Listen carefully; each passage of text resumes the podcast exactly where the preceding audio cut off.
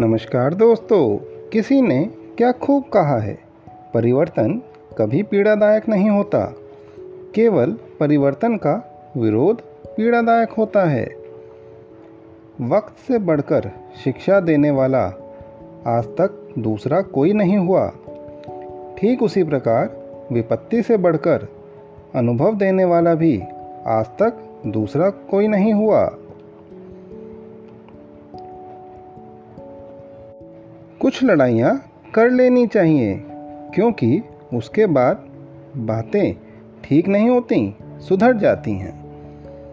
रिश्ते मोतियों की तरह होते हैं।